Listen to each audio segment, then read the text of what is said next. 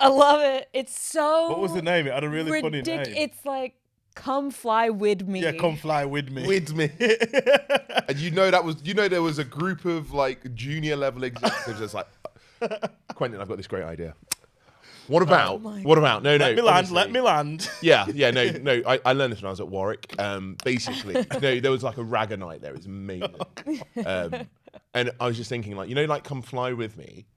But if we take the th and make it a d, How did they spell me? Was it M E or M I? I think it's prob. I that think is it's no M- way it was mi. Come. I think it's M I or like M That's- E that's too H. much. It's definitely not just M E. like this is for people that think Nando's is somehow Look, Caribbean. in- Like, come on. We're gonna do this in real time. We're gonna find out right now. come fly with me.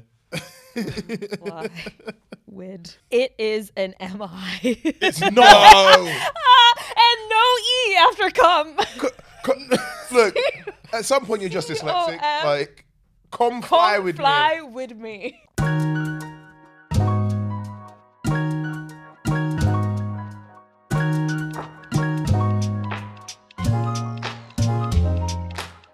Welcome to another episode of Black in a Box. The world is told by black faces in white spaces. We all good? All good, man. Yeah. All good, cozy. The fleece is out.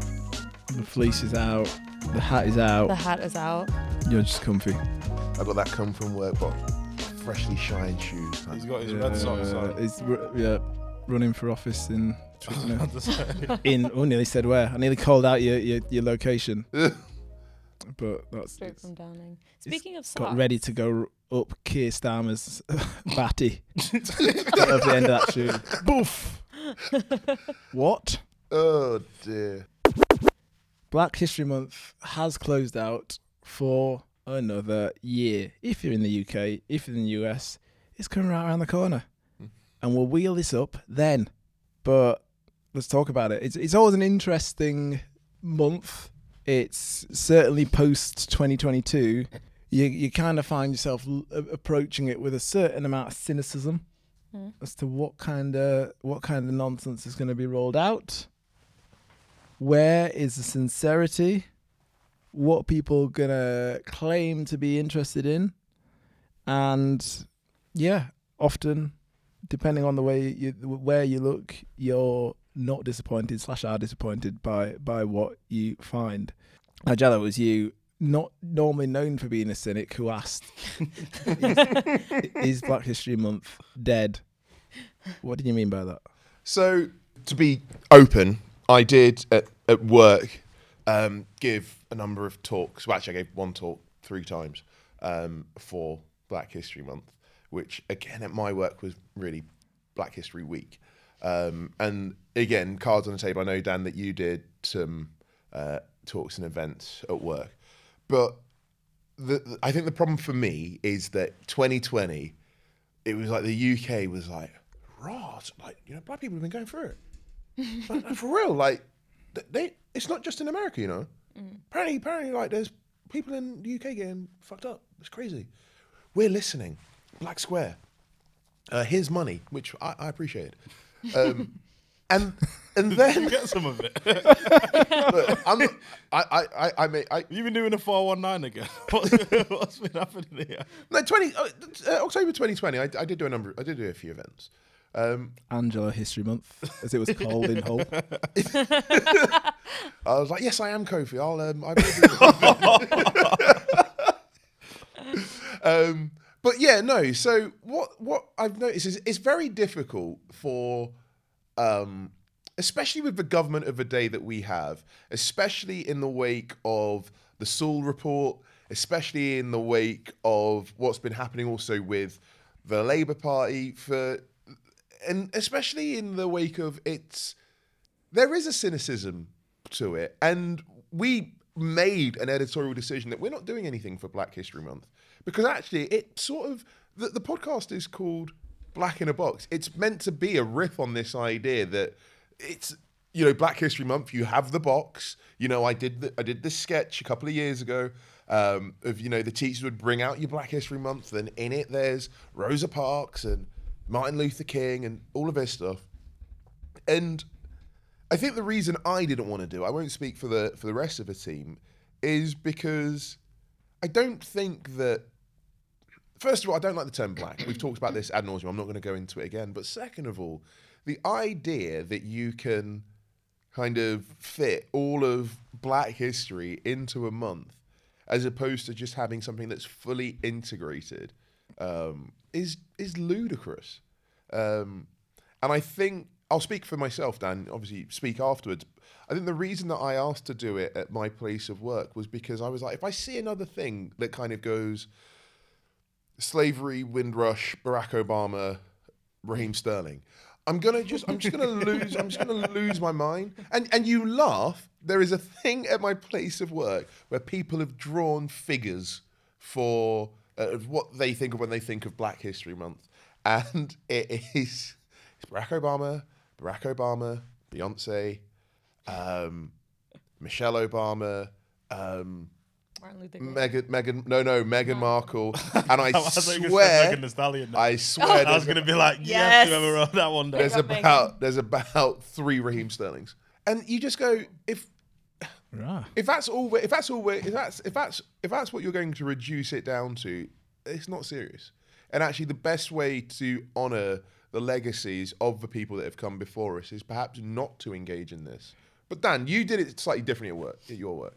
Yeah, I mean, um, you know, I think we can. Uh, there was a lot of hand wringing over this in, you know, in my house, in my mind, and I think for me, I came to the position is, of, of that.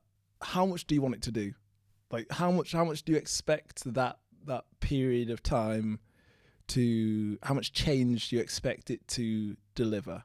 And for for me, uh, initially, I was asked if I would um, take part in the month, and they were doing some uh, like some profiles of different employees, and it wasn't like self-nominated. So you'd got re- referred by someone else who was in, you know, presumably had a profile uh, in a certain part of the business, and then you had to write which of the. It was like which of the values do you, uh, the the company values do you think aligns closest to you, and then a bit about your job. And I was just like, one, I've been here a year. Like, I don't. The, the values, like, it- it- it's just it's a branding device. I get it. I understand it. I was in branding. Two, they just uh, it's exactly what you said. Wheel them out. Are we doing well? Wheel them back in, and move on. And to be honest, in a corporate structure, as as uh, as a, a minority who is capable and can cope with a lot of the nonsense that comes from being in those structures these days you can do very well because it's it's the companies that advance individuals like that or have them visible at certain levels get they they tend to be performing better for for a number of different reasons. So for them, you know, it's a C- it's a CSR play as well as like being uh, financially better to have people like that front and center. And I had a long chat with we it's our director of uh, impact and inclusion and uh, Serena. She she's new and we chatted for like uh, an hour. She's a black woman, and I was just like I said this and she said, look. I, I've had all I did all had all these concerns myself, and it's like at some point, which when I was brought in to change this, I knew knew all these things were different. At some point, though, it's it's really tough. It's like you have to try and change these systems and change the perception of places from the inside. And said, unfortunately, the window that you get exposure to make uh, positive impact, like for better or for worse, you're gonna have people's attention for Black Issue Month in, in terms of in the corporate structure. You're gonna have their they're going to be listening to you. They're going to be like forced to, to listen to you. So it uh, that is like uh, it can be a bit of a catalyst moment if you are genuine about wanting to do, you know, you say underline change. At least try and attempt to make a place a bit more habitable and hospitable and welcoming to black people. I think that's a baseline of what you can get in a corporate structure. It's never going to be we're going to change the outlook or anything. It's going to be can I make life better for the black people that work here and make it better for people that come in and and give people a bit more credit and value that we work with. that's that to me is is a point. And I said, you know what, I can take some sort of slings and arrows. I I I I'm I'm I'm happy to put my to to be one of like they only needed like twelve people, so I said I'll go and do this. And then later on, someone else was like, oh, we we're gonna do a panel. Do you want to go and talk to like Maggie Alfonsi and Topsy about about facing rugby? And I was like, okay, are you gonna can I say anything? And they're like, yeah, like, and then we had the the run through, and it was a bit of like, oh, we need to like make it positive to them. but then like we so so we did and, and like Maggie Alfonsi like former England rugby captain uh absolute legend 83 caps um done it all. MBE lot. Whether you like that or not but she's done many amazing things in her career director at Vitality like legend on speaker circuit. Mm. and she was like damn like we got this don't worry about it. Went on the day did the speech did what just had the conversation we wanted to have. And in the end you know it was it, it we got good feedback for it. I know that from people reaching out to me like in the business they were they were pleased with the program of events because there's quite a lot of events. And in terms of making it a better space for the black people in that business it helped us achieve that goal. And i think in the end i thought that is that is as much as you can hope for in in in terms of what those what what black history month can achieve on a corporate level for now. People that you know businesses are going to use it like to try and pat themselves on the back but ultimately you know if there are also businesses where, that are having schemes and programs that are helping people on the inside there i'm willing to i decided like i'm willing to to sort of put up with that that pay that cost i would say so to speak.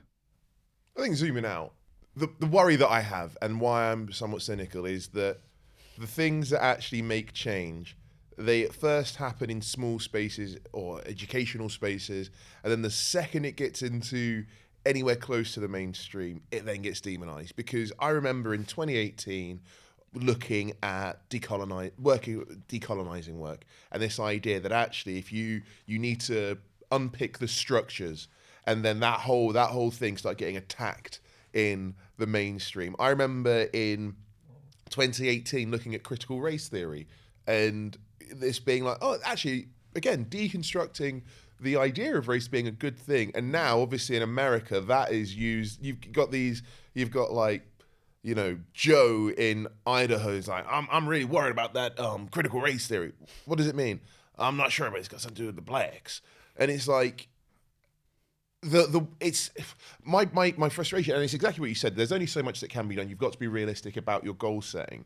But for me if black history month was kind of like the outward public facing thing but then behind the scenes you've got work on decolonization you've got work on critical race theory you've got work on kind of uh, like gender justice anything that kind of you do that leads towards equality is that helps all people is going to also help black people and I those things are being attacked and that's why kind of this this year uh, Black History Month was happening against a backdrop as I say of the Sewell report of what's been the Forde report um, and just being like there isn't we and, and I'm not going to get into this but there isn't a natural political home for people of color in this country.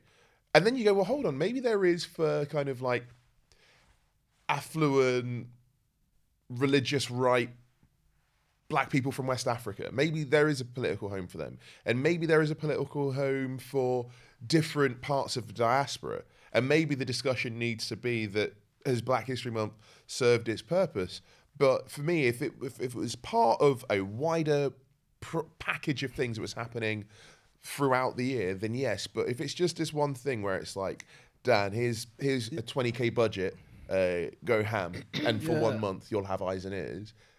But if it's if it is just that window thing, that's why I'm cynical. Yeah, I think. Yeah, I think I'm gonna open it up here. I feel like you're, you're bundling it up in too much. Like you can't. Those are lots of different things.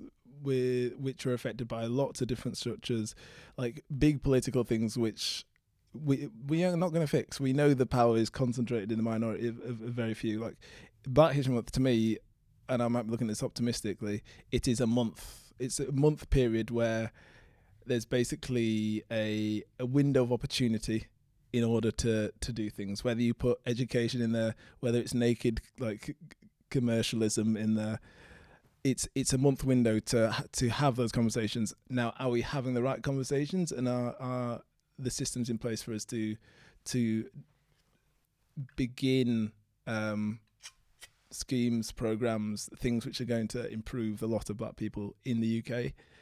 Maybe not, but is that should that window continue to exist and, and be be fought for and, and be um, held up as generally a good thing? I reckon so, Dom. I just look at it nowadays the same way that I look at something like Notting Hill Carnival or Carnival wherever you're from. I, I genuinely because I've I've thought about this quite a bit.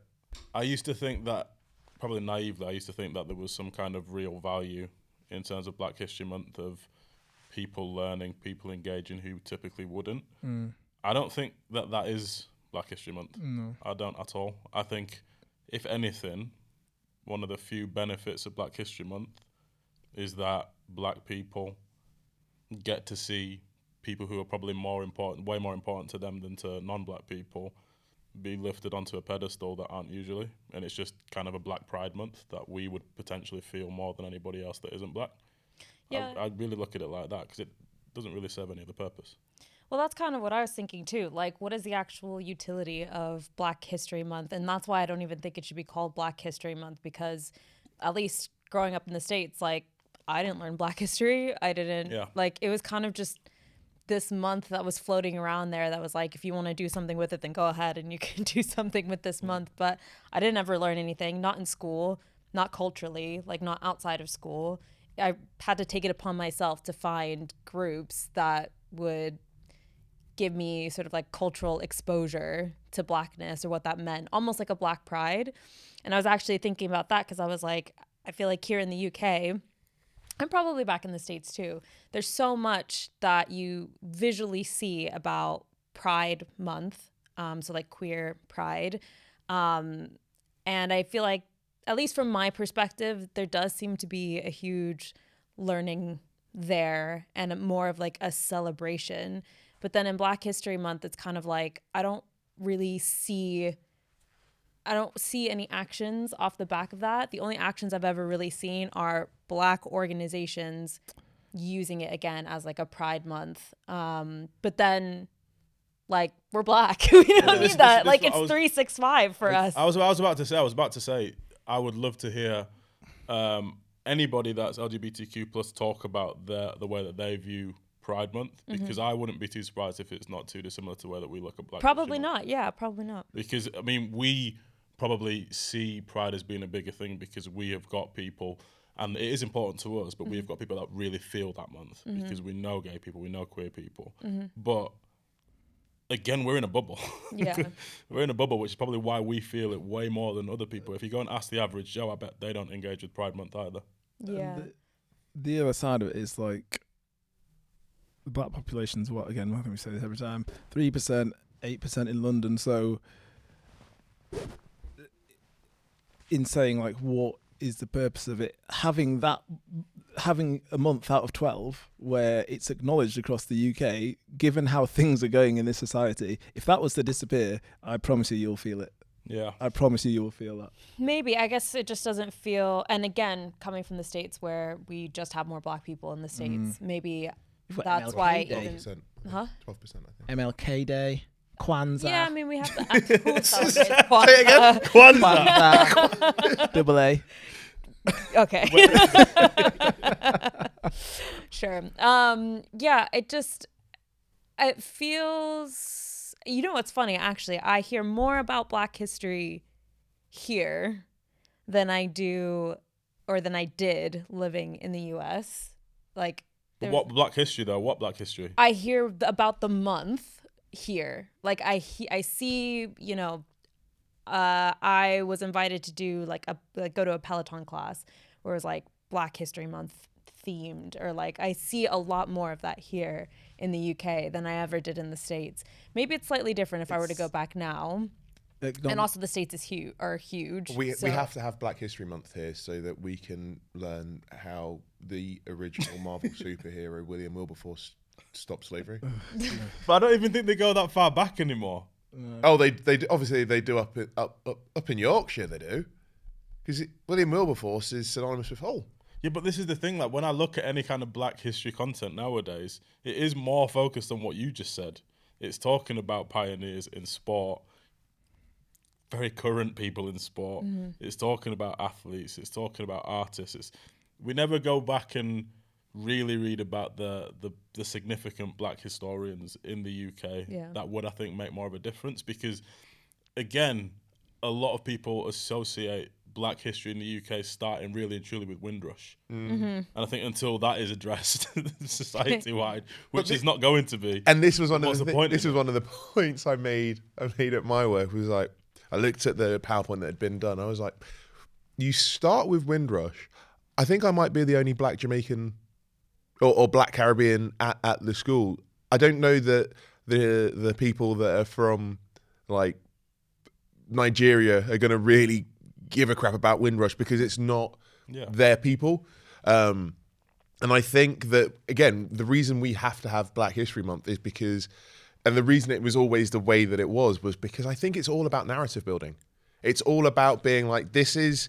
Um, Britain is Britain is actually wild. Brit, Brit, the, the, Britain will tell you Oh, that their role, their the, the, the British role in the slave trade was just ending it, and also also don't forget, and anybody that's is it in natives? It's but I, I knew about it before, but I'm pretty sure it's in natives where Riccardo makes the point that when uh, in 2011 it kind of came out that the British state had undertaken a industrial scale operation to destroy the records that related to the Operation period. Legacy. Yeah, because it was like, like you, you can just imagine some poor little Joe in the like some civil servant looking at the records, being like, "We can't let the well, wow, we did some bad shit, woo, burn that." Um, and so yeah, I that's my cynical thing. I think that even the most right wing, I to say even the most right wing Tory party because that suggests that it can get more right wing. And don't, and uh, as we learned with Pri Patel and Suella Braverman, don't don't say Beetlejuice three times. Um, but even the most right wing conservative government would, I think, would want to keep Black History Month because I think you said you would feel if it wasn't there. I think, especially with younger generations, they would go, "Well, hold on, let me do some independent research." And they don't. They, I think they would much rather you keep looking at Martin Luther King, Rosa Parks, um, Linford Christie, Raheem Sterling, Jude Bellingham, than they would, than they they would at actual history because the history doesn't make Britain look good. But that's also like kind of where I was going to go with my point is like in terms of the utility of the month. For me, it has always felt like it is for, uh, you know, the capitalist machine to basically pander to a, group of people. Like it's it's used. To me, it feels used. It feels like it's used by people to uh, gain um, people to be on their side or like bought in. Because for me, I think that for it to be used productively, actually, and and to be a month that opens up doors or um, incites sort of cultural change, it has to be an education piece, and that can't just be like a tick box exercise. It can't be like a this is our Black History Month week or this is like our day where we're going to talk about Black history. It has to be like consistent like a consistent effort and even in like your corporate setting maybe what it needs to be is like okay black history month uh 2023 these are some of the targets that we're going to set within our company by the next black history month let's do a measurement You try to put where we're at. KPIs on Well, Black History no, Month. is- well i mean there but it needs to be there needs to be there needs to be kpis because otherwise like then it's just I, you're I just doing it for I no agree. reason I So- agree. and you've you've come I like round. my action affirmative. thank you, you've come round. you've come round to to the point of it, right? And that and, and this is what Serena was, was was trying to say to me. She's like, well, you know, we've, it's you've got to have a start at some point. At the last place I worked at, they had a diversity charter, um, which was supposed to hold them to account. Mhm. Which I mean, they, they what they did it for two years whilst I was there. I like contributed to it and changed it in the second year I was there. It's it's a start. If you've got something written down, you know we can at least fight on that lie. But things start with stats, don't they? They start with stats, and I know it's ridiculous. It seems reductive to say we need 15% of our workforce to look a certain way, but that 15% is really, really important Yeah. to the maybe 2% that get hired in afterwards. Because if you've got 15% of people within your middle management that are a certain way, that means something. It really does mean Yeah, something. Yeah, you kind of almost just need to like get the, You gotta the get it figures started. going. I mean, Yeah. like I work in sustainability, and it's like so much of what we do feels like again like like it is a tick box exercise, but you need it to to get the ball rolling Mm. to, in order to actually then have a sustainable business. Yeah, I'll just say Black History Month to me, it looks like the focus is always on heroes who happen to be black, right? like yeah. Michael Jordan happens to be black, Beyonce happens to be black. When it needs to really focus on black heroes, Yeah. heroes who did something for the advancement of the cause of black people and other people. That is a really important distinction that I don't think any real organizations that want to make a change are taking seriously. Mm-hmm. Like, don't focus on Jude Bellingham when we had Olaudah Equiano. Like, these are really important distinctions to make. And yes, you can, if you're teaching four year olds, be like, who's your favorite black person? Yeah. If you are in Barnsley and there's two black people in your entire town, fair enough. But I think we just need to work so much harder to really shape what a black hero looks like. Mm-hmm. And and if you've got no one in your business that can that can inform some of that decision making, go external. I obviously dropped a bombshell last episode. Funk flex. Put the bombs on it. Can, can, can we actually link back to that? Yeah, Yeah. 100%. In. We have a scoop having a kid. What? Sorry? This is exactly the response that you want on air. What? Having a child. So thanks for your response, guys. What's Hey, having a what, child? what, what's I already knew. I'm having a child. No, you're not. Really? Yeah. Child on the way. Child on the way. Um, as people will know, so they've gone through that process themselves. Trying to get a house as well at the same time because you know a studio flat is fine for the birth, and uh, you know babies will sleep in a drawer, but they do need somewhere else to live. And And daddy can't be working on the toilet. exactly, exactly. Some of my best work. Some of my best work. Um, and it- so many things I didn't even consider, consider or like think of. Like you, you, okay, well, we're gonna try and get that house, and then nursery. Youth's not even out. Youth's not, not been out for like out. six months. Not even dropped yet. Exactly. so it's t- obviously two and a half. Like you on the waiting list for like two years or whatever, and you got to check them out, and then you got to go and put a deposit down. You got to put a deposit down. No. yeah, yeah, yeah. On the obviously on the nursery. There is nothing that runs your pockets more than having a kid. Are you about to have a kid? You make run me your money. Yeah. Seriously. But it's just well Just to, to be fair to them because they're so they're in so high demand. The places you got to put. It's not massive, but you've got to you put everyone who wants to go and go on the waiting list puts a deposit down. So it's yeah that that obviously gets uh, and then how many people are going to be on the waiting list? So you might have hundreds, and then it's not coming back for however long. Imagine that you've got like This is I'm That in the wrong, the I'm new in the wrong mafia. industry. yeah. Honestly, honestly, be a I'm terrible shame if you couldn't find some childcare because you were too unwilling to pay the deposit. I'm obviously not going to air out the group chat or the indiv- individual messages, but the message you sent me when you told me about having the best financial position of my life yeah. and, now this has happened, there it goes. I was howling. Enjoy it while it lasts. Yeah. Like me and Emma, I was just like, it's like, how we're broke.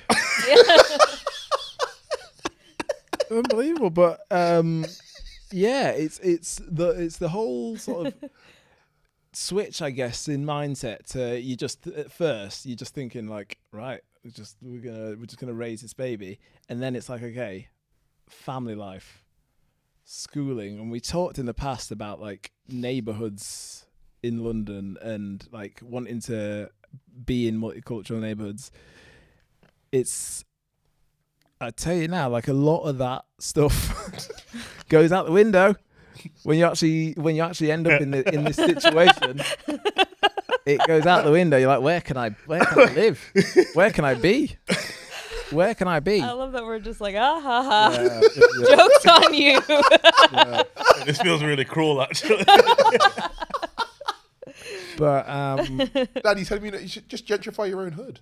gentrify my own hood. Yeah. So we, uh, but it's interesting. We it's we're going to north. We'll just call it north. Mm-hmm. Just Northeast. call it north. You want to call it northeast? I'm northeast? going to call it Northeast. We're going to call it northeast, and it's we're still in the tube situation. So the youth's going to have a, a London upbringing. Mm. He's got a father from secretly from Bromley, and now the youth's going to be born in central London, Yeah. which I feel quite good about.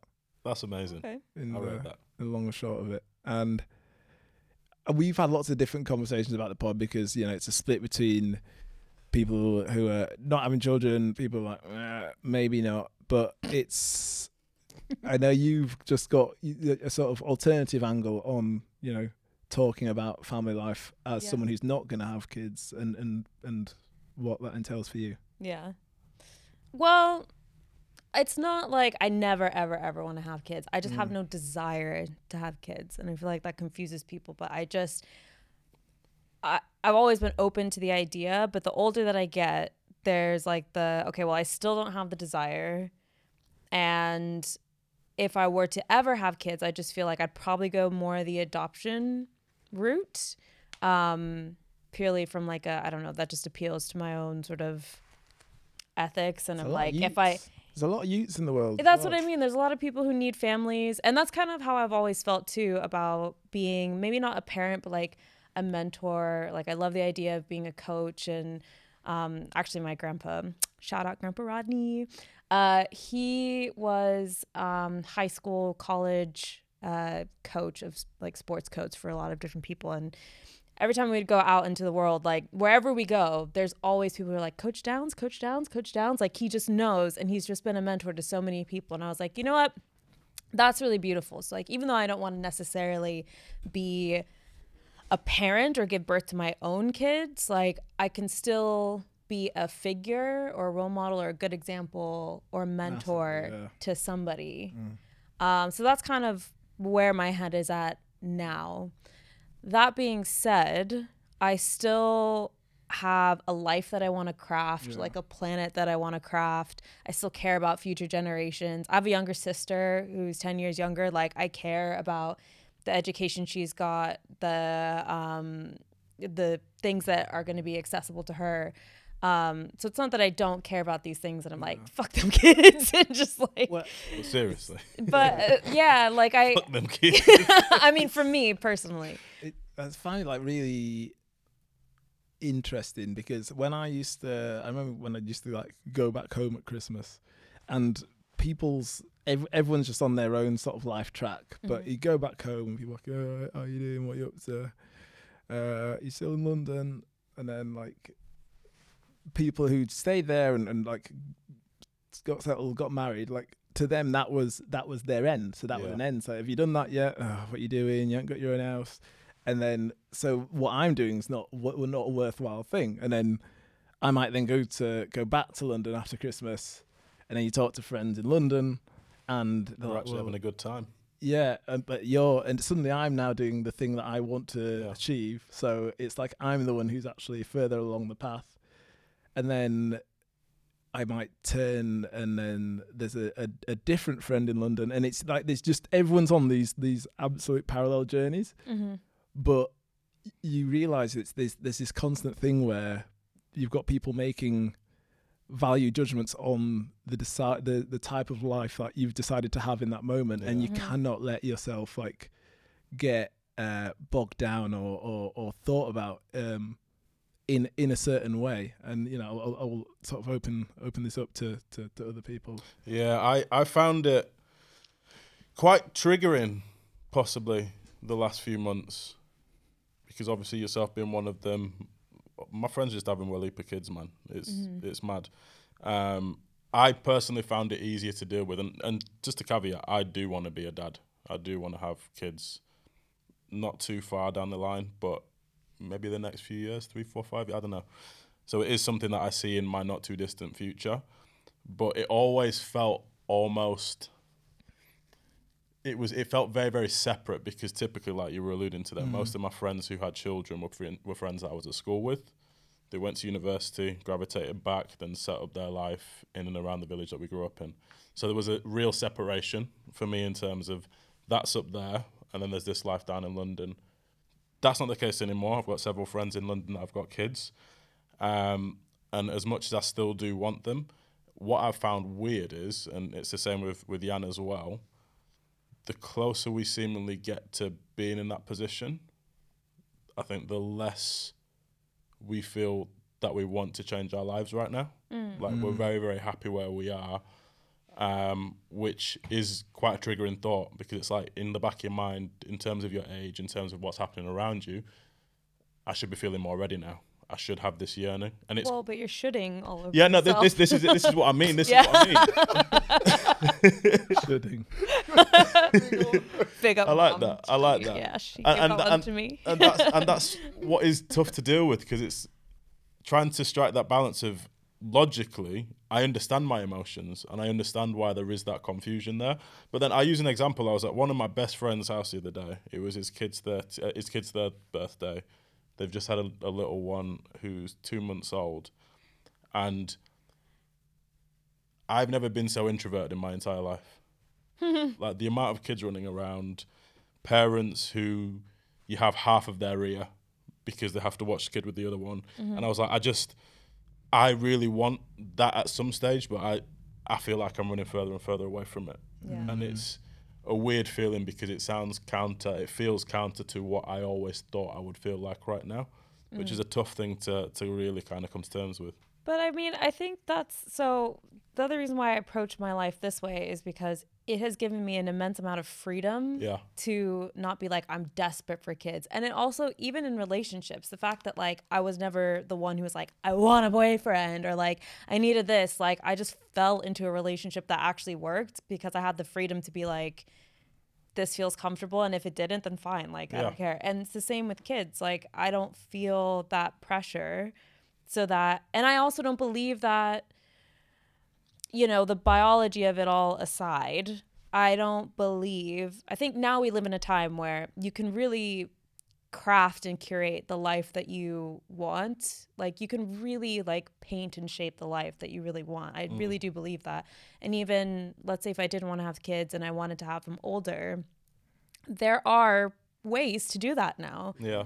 So I feel like that is such a nice feeling to not have that pressure Yeah. and I don't know. I guess I would just encourage you to kind of like shift that perspective because you you know there's time. There's No, there's plenty of time. One hundred. I think part of it is so. If I go back two years, not long into my relationship with Jan, we were serious. I thought that marriage and babies were on the horizon at some stage, um, and that's when I had my first foray into therapy. And one of the whole one of one of the most important things for me, I think, going into it was I wasn't raised around a happy marriage. I didn't know what black love looked like. I didn't have my dad in my life growing up. So I was like, these are all things that I didn't have. I need to come to terms with them. I need to figure it out so that I can be those things and I can provide those things to a potential child, a potential wife, etc. Um, and I think because I am so much clearer on those things now, like I don't have the the nagging thoughts, the doubts that I used to have about myself and my ability to to play those roles in the future. I don't have those anymore, and I think that in going into therapy, I thought, right, once these are in place, uh, then we settle down. Yeah. and, and I think that's part of the confusion. It's like, well, wait, my mind's fine now. yeah. Why, why do I want kids right now? Like, it's it's it's crazy. That's it's weird. It's not. That's just unfortunate the way life works. Yeah, it's it? not at it's all. not at all. Like we, I, we, I remember talking to a friend of mine, Ralph, and it, this was like back in in May, and I don't know if I've, I've not been a uh, relation. Like I know you and Jan like this. Like I remember me and Emma had, had like had a disagreement about something, and Ralph was like, he said, I think you need you need to realize like with with men and women. Is as a, as a as a man, he said you always think it's worse than it is. He's like, I was like, oh, I think this is like this conversation's on life support, and it was actually a really like it was just like I just not I just not told her something, Yeah. and she's like, you, you, know, you should have told me this, da, da, da, and I was like, maybe, maybe I'm just not sort of like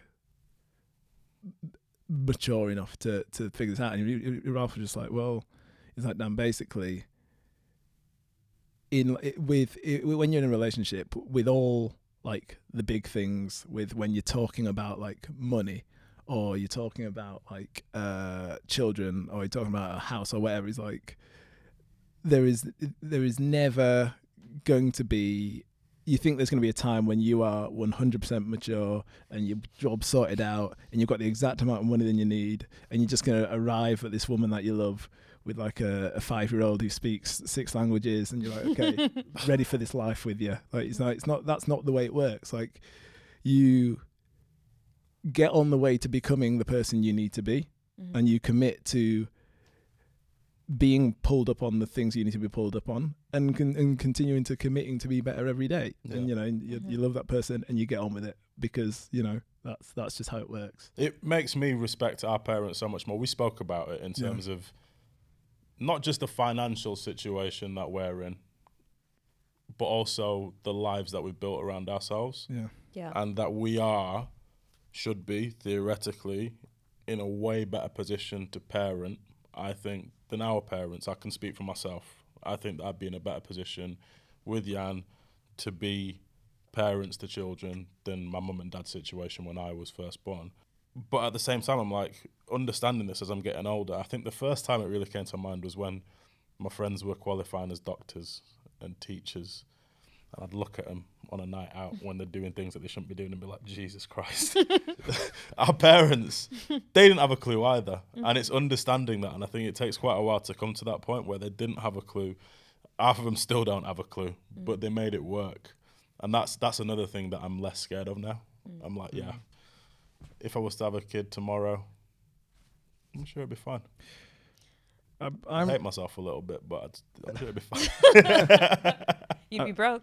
oh, I- I'm interested in Angelo in, in your perspective. Like you've had, you've had, you've had quite an interesting life. Like you've had, you had like your sort of career in oil and gas. You had, uh, and then you sort of moved up, and you you you you were teaching, and then you've you've moved into sort of uh, into, well, sort of beyond. You were beyond academia and into writing, and then that's on hiatus. And how does all that color your view when you're up close with what you see as the well children that are products of many different types of homes Hmm. So, again, for the record, I am not intending to have children. Um, and it's really interesting that I've kind of felt that way for at least a decade. Um, but I've spent so much of my life working around them. exactly Um, probably why. actually, it- I'm it- joking, I'm It's joking. probably not. Actually, I think it's man, it's tough. I'm I, I I want the best for people. I want the best for the planet. Uh, we have too many people on the planet for capitalism to sustain, um, and it's one of those where I, me personally, and this is me personally, this is not a judgment on anybody else. If if you see the world the way that I see the world, and you choose to have children, you're being selfish. But that's not to say that having children is selfish. it's if you view the world in the way that I do. And the reason for that is is that I've worked in all different kinds of schools. Um, I've worked in private schools. I've worked in. You went the wrong way. Oh, did I? I've worked in private schools. I've worked in state schools. Um, I've worked with primary age children. I've worked with secondary age children. I've worked with university aged children. And when you see the damage that is that can be wrought upon a child from parents who are not equipped to parent. One of the jobs that you left out that you didn't perhaps you didn't know, Dan, is I also did some um, secretary work for the Children and Adolescent Mental Health Service, and that was one of the places where I just went. People need to recognise how serious a pe- being a parent is because Yeah. I was seeing the thing is if a child gets into CAMHS, like there's definitely something wrong. Like the waiting list is so is so crazy and it's so insane. And I was seeing the worst of the worst things happen. And I and I don't want to I'm not I'm not a hero in this story at all. I think it's something to do with the compassion that I feel for people is why I wouldn't want to be a parent because even though I've you know gone to therapy, I'm in my own personal opinion way too messed up to be kind of looking after life that I've brought into the world. I'm really good at looking after something at the end of the day going there's your kid. Yeah. uh, by the way, it's, it's had a whole heap of Skittles, and uh, it's, it's, I'm basically giving it the child version of like crack cocaine. So like you can deal with that now. Um, and I, I look at you, Dan. I look at you, Dom, and I go, these are two people that recognize that they're not perfect. They've gone along the therapy route. That are hyper aware of the stereotypes, are hyper aware of some of the pitfalls, and and the, even the fact, Dom, that you talk about being nervous. Um, and kind of not having that desire and speaking so frankly, I go, that's a good thing. But for me personally, I just cannot I think I listen to my friends that have got kids and they they fall down a couple of different camps. There are those that are like, and I'm not even joking when I say this, but there are those that are like, I just wanted to secure the legacy. Uh, I want to kind of make sure that my family name lives on. Well, I'm sorry. I think that whole thing is so funny. but do you know why? Yeah. I don't have that. My mum's surname is Mackenzie. My dad's surname is Daly. My surname is Irving. Which name am I trying to make? live on? it's not fucking Wakanda. you know what I'm saying? We're starting a new surname. Uh, like, it's, it's ridiculous. Sorry, that's other people's business. It's not. but but but so so that idea of securing a legacy. Which legacy am I trying to secure? um, sorry, I didn't even. You went way on it for no reason. but so I don't, I don't, I don't care about that. Um, the second reason is kind of they feel like a maternal and paternal instinct. I don't feel that. Um, I, I, I- I like kind of, you know, so like, like shout out to um, my friend Adrian and his partner. For me, they uh, welcomed their daughter into the world at like one o'clock this morning. Um, that was their second child. Hold tight, You know, uh, I'll, I'll be, I'll, I'll go and uh, like look after the older one who's like four if, if they need some respite, and then I'll hand them back. And like, I, I just feel that if not wanting to have children doesn't necessarily mean that I hate kids. It just means that I feel that I would be best, better served educating children or providing support to families. Um, maybe in the future there is a chance to foster or Yeah. or even adopt. But I just there's there's there's what there's about eight million people on the earth. Me not having kids ain't That it, it needs to stop now. It's really winding me up. And I know obviously Yeah. women get this way more than men do, but I am sick to death of it always being when, why, how come. I, I heard I was in a conversation with one of my friends recently, and I was saying exactly what I just said to you all. I find it a bit, it's a bit overwhelming at the moment in terms of all everything that's happening around me. And he was like, "Well, that's what you're supposed to do at our age." I was like, "What do you mean that's what what we're supposed to do? Like that needs to stop. Just because that's what felt right for you, or that's what happened to you, doesn't mean that that needs to be the way for everybody. Let people work at their own time and their own pace and their own way that they want to do it. Because literally, honestly, I'm not joking. I feel like the pressure, and I'll, some of it is implicit, some of it is explicit. The explicit pe- pressure is pushing me further away from it.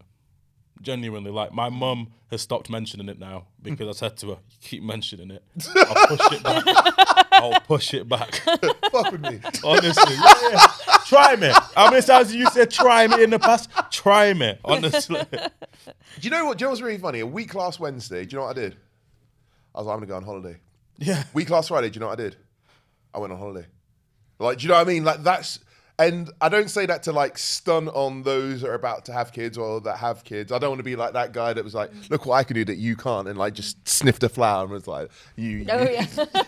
but it's like that's that's the place of my life that I'm in. Um, but you know, in my day to day, I will work with children and young people. But also, you're, not only is it a case of we need to stop doing that. It's like, do you want this? is Not this is the royal you. Do you want the children that you have to be on a planet that's sustainable? Because if that's the case, you're going to need to make some decisions. Um, like we all got phones. There's there is a war that's been going on for at least four decades in the Congo, and it's changed recently because the coltan that is in our phones that allows them to operate is the reason why there is conflict there. That is absolutely the reason why there is conflict there.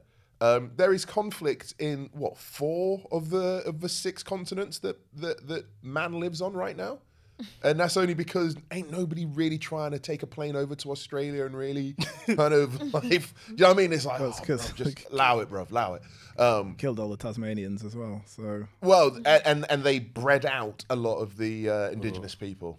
Go and check your history. Like this is not me being No, no, I know. wild. I mean, that's why Um, those sounds were the way they were. But so it's like if you if I can under, I can't understand wanting to have children and not being an ecologist. I can't understand wanting to bring life onto the planet and not care that the planet is like, bruv, like it's two thirty and the dance, like you, you gotta go. Well, that's why I think like we do actually need to have those conversations of like not we need to normalize people being like I don't want to have kids. I don't want to bring more people onto this planet. And for the people who genuinely have that desire to do it because that is one of the most Natural. instinctual things yeah. that some people can have. Like I'm not saying that those people should overcome it, but then we do need to stop putting pressure on the ones who are like I don't want to do that and I shouldn't eh, eh, you should actually encourage the people who are like I'm happy yeah, I'm I'm happy to not do that. I'm happy to like help should mentor take care relief, of the shouldn't really? people. Yeah, like uh, help mentor the people who are already here. yeah, I mean, if it takes a village to, to raise a child, someone's got to It fix does. the roof. Oh, I'll tell you one other thing that, that pisses me off. When people talk about, and I hope you don't start doing this, talk about last holidays. This is our last thing. Mm-hmm. Like my boy, you know Richie. Mm. Richie has a five month old baby. Mm. Gorgeous, gorgeous, beautiful little boy. They're in Thailand for three months right now. One of the things that you new parents do, which annoys me, is you make it sound like your life is about to end before you have a child, but then you ask me why I'm not doing it. Mm-hmm. Like you can still live. Yeah. Go and enjoy your damn self. Your child is part of your life. Why not create an amazing life together? Because the messaging, it don't really sound like you probably think it does. Dom, you and Jan are welcome over at mine anytime for some adult drinks. You know what I'm saying? Like we can we can have a little wine and like you know what I mean. We could just big people drinks. You know what I mean? That- Should, should we should we go back to the Algarve next? Is that what Literally, you- just jump on a plane. Uh, we've talked about so much about love. I want to talk about hate. what do you hate? What grinds your gears? Marches. Oh, boom, boom, boom, boom, boom. We're recording on the seventh. Yeah. Uh, there are uh, planned protests on the eleventh of November, um, in uh, calling for a ceasefire in support of uh, Palestine, asking for the bombs to stop and for humanitarian or humanity, I guess, to restart. And this is obviously a super sensitive topic that's happening in real time. None of the four of us are going to sit here and pretend that we are experts on the Middle East. That's not what we want to talk about. Suella Braverman Ben Shod. uh, came on TV and described them as hate marches. And there has been a, a an attempt to smear anybody that is by this specifically the conservative government, anybody that is uh, supporting uh, the right to Palestinians living as anti-Semitic or um, in some way uh, having a hatred of of Jewish people. Walking and chewing gum, we always mm-hmm, say. Mm-hmm, mm-hmm, there has been an increase of anti-Semitic attacks. There's also been a massive increase of Islamophobic attacks. Bet nobody knew that November is Islamophobia Awareness Month.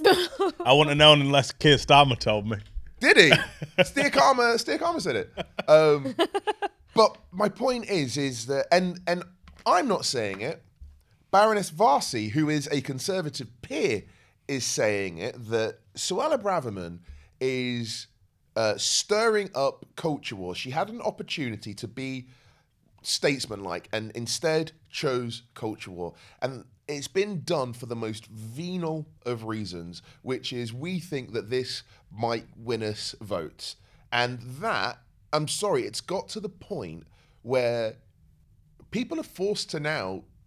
What I think what this government has done is it's forcing people to make a stand, because I can't think of anything that is more in keeping with the spirit of Armistice Day than calling for ceasefire, than calling for a cessation of violence.